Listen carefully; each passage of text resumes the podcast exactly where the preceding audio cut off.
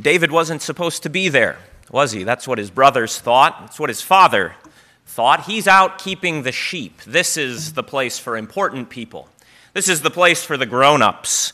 But David, he belongs somewhere else. He doesn't fit in here.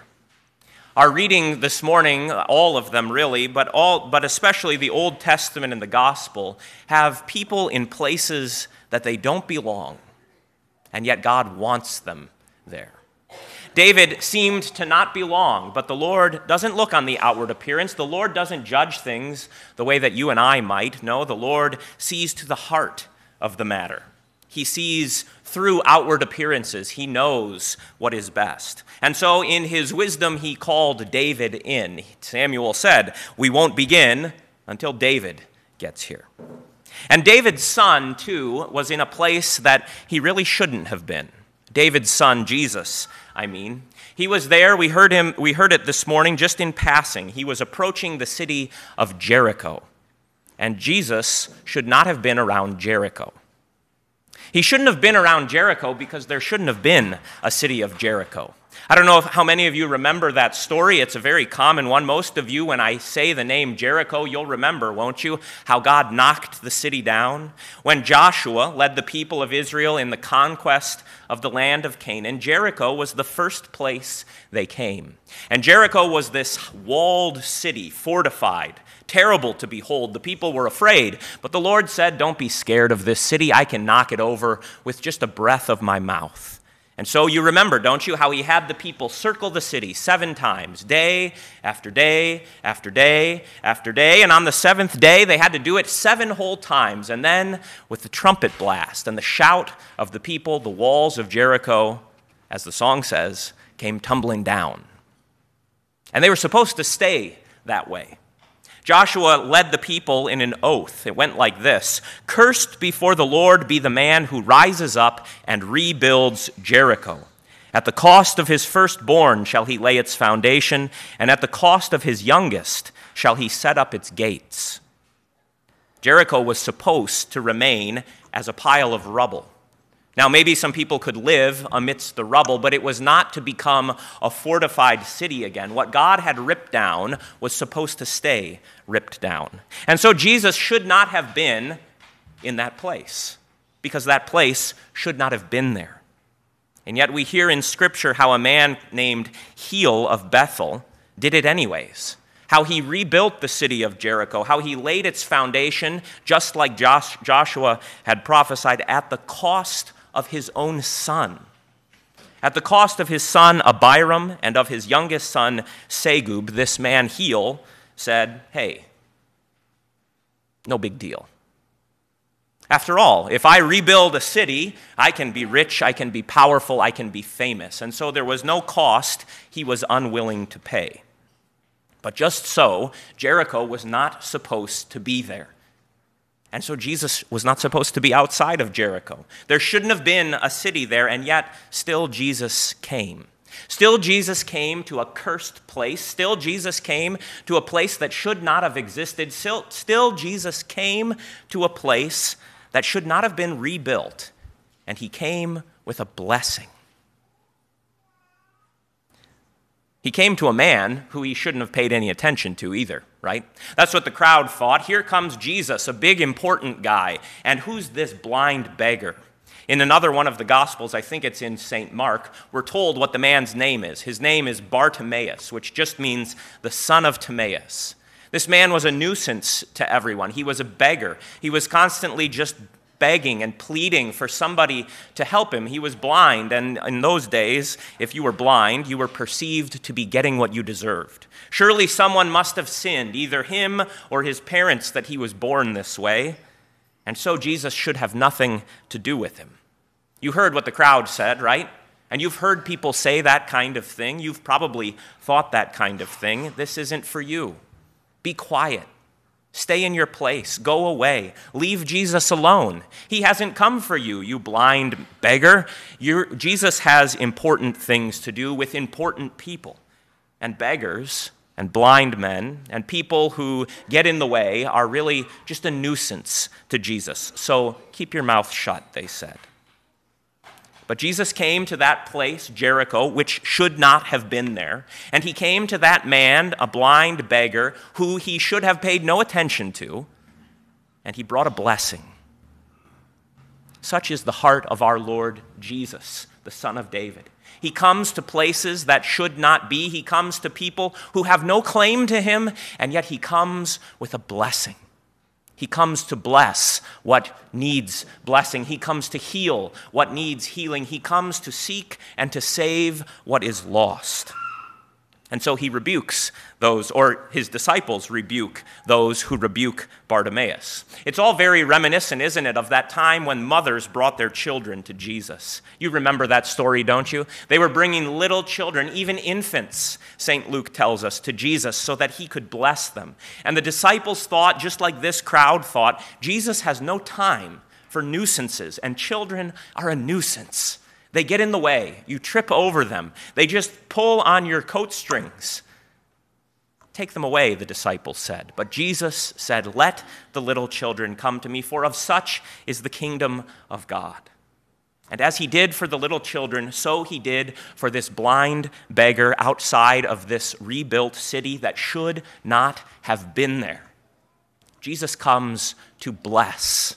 Jesus comes to bless. Make no mistake, Jesus comes to bless. And he comes to places that he should not come to. He comes to people he should pay no attention to. He comes to you, and he comes to me, and he comes with a blessing.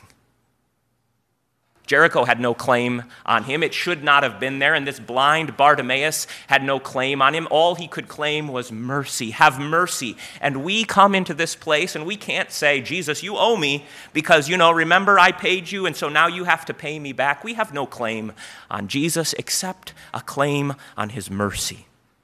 And that's just the way Jesus would have it. That's just the way Jesus would have it. He comes to a city that should not be there. He comes to a man who no one pays any attention to, and he comes to you today with a blessing. The disciples didn't think Jesus should go to the cross either, did they? You heard at the very beginning of our lesson this morning, the gospel reading, how Jesus made it very plain very evident, very obvious hey guys, look what's about to happen. We're going up to Jerusalem, and just like the scriptures say, just like I've told you now, just like I've been telling you, I'm going to die, and then I'll rise. But they didn't get it because Jesus doesn't belong on a cross, not in the mind of his disciples. Jesus shouldn't be there. He shouldn't go there. That's a place of cursing. That's a place of condemnation. That's a place for sinners. And Jesus, you're not a sinner, right? You don't belong on a cross. You don't belong pinned to a tree. You don't belong under the curse of God. You shouldn't be there. But Jesus goes where he shouldn't be. He speaks to people who have no claim on him because he comes to bring a blessing. And so he goes to Jericho, and so he goes to this blind beggar, and so he goes to his cross, so that he may bring the blessing of God's love to you and to me and to this place today. Now, when we hear about this Hiel of Bethel, who built the city of Jericho at the cost of his firstborn son and of his youngest child, we think, well, no one would do that today, right?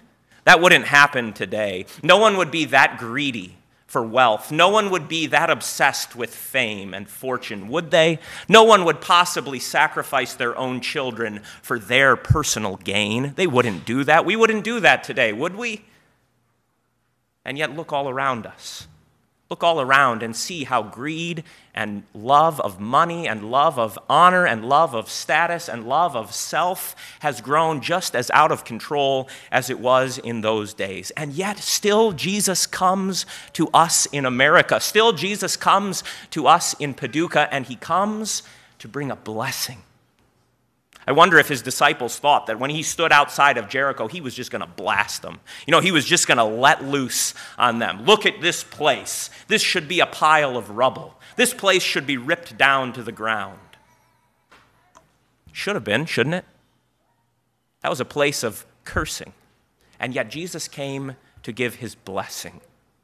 For he comes with a heart of mercy, and he comes with a heart of love. And it is through his mercy and his love that he tears down those things that need to be tear, torn down. It is through his blessing, it is through his mercy and his love that he opens the eyes of the blind. It is through his mercy and his love that in place of darkness he puts light, that in place of a curse he puts his blessing, that in place of hatred he kindles love. Why does Jesus put up with Jericho and places like Jericho? Why does Jesus come to blind beggars and little children? Why does Jesus deal with you? Because he is the Lord of love. Why does he put up with dense disciples who don't get it, even when we've been told time after time after time, plainly upon plainly upon plainly? Why does he put up with us? Because Jesus is patient and kind. Jesus is long suffering. Jesus is love incarnate. And so he does. He does all of these things still down to this day. He comes to places where he does not belong. He comes to people who can lay no claim to his mercy. And he comes and gives it to us anyways, because his is the way of love. His heart is full of love. And that love of Jesus changes things. That love of Jesus makes cities that should not be into places of blessing. That love of Jesus makes blind men see. And that love of Jesus makes cold hearts like yours and like mine beat again. It makes sinful men and women come alive again. The love of Jesus cleanses us from all sin, and the love of Jesus wakes up in our hearts and in our minds to love him in return. Look what it did for that blind man, Bartimaeus. There he was as a beggar. There he was, a nuisance to everyone. There he was, a man whose very voice, I'm sure, made everybody want to run away and hide. Oh, it's him again. Oh, it's him again. He's going to ask me for something again. But once Jesus got a hold of him, his voice started to lead people. Did you notice that? He went away following Jesus and praising God, and so did everybody else. Bartimaeus was a changed man. The love of Jesus changed him. Instead of begging and pleading for money, now he led God's people in a song of praise. Now, instead of running when they heard Bartimaeus, they rejoiced with him. And it goes the same still to this day with you and with me, for Jesus still comes to people who could lay no claim to deserving anything from him, and yet he comes with mercy he comes with mercy and he changes annoying, dense disciples, people who the world might look at and say, oh man, such a nuisance. He changes you into a new man, a new woman.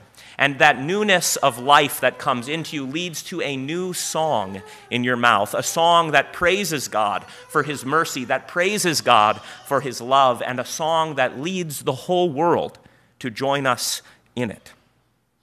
The love of Jesus changes things. The love of Jesus has a way of getting in hearts and minds and making us like him in return. Jesus is patient, Jesus is kind, Jesus does not envy, Jesus does not boast, and neither do his disciples, neither do his Christians in place of cold and hateful hearts, in place of loveless, or maybe we should put it this way, in place of hearts that can only think of ourselves, Jesus gives us hearts that look for others, that beat for others, that love others. And so, just as Jesus went to places that he should not have gone to, just as Jesus cared for people who he should not have cared for, so also his church does the same thing. So also his disciples do the same thing. Love is patient, love is kind, love does not envy or boast, it does not rejoice at wrongdoing, but rejoices at the truth. These are words that are true about Jesus, and they are words that are true about you. Look to Jesus, and you will see the definition of love. Not a cheap thing, not simply the emotion that stirs up within us, but a costly thing, a sacrificial thing. Look to Jesus, and you will see what real love looks like, and you will learn, you will learn what He has done for you and what He now calls you to go and do for others. For just as Jesus came to Jericho, a place that should not have been, just as Jesus came to Bartimaeus, a man who he should have nothing to do with, so still your Lord Jesus lives for you. He comes for you this day. So let us love him in return as he first loved us. To him be the glory now and always. Amen.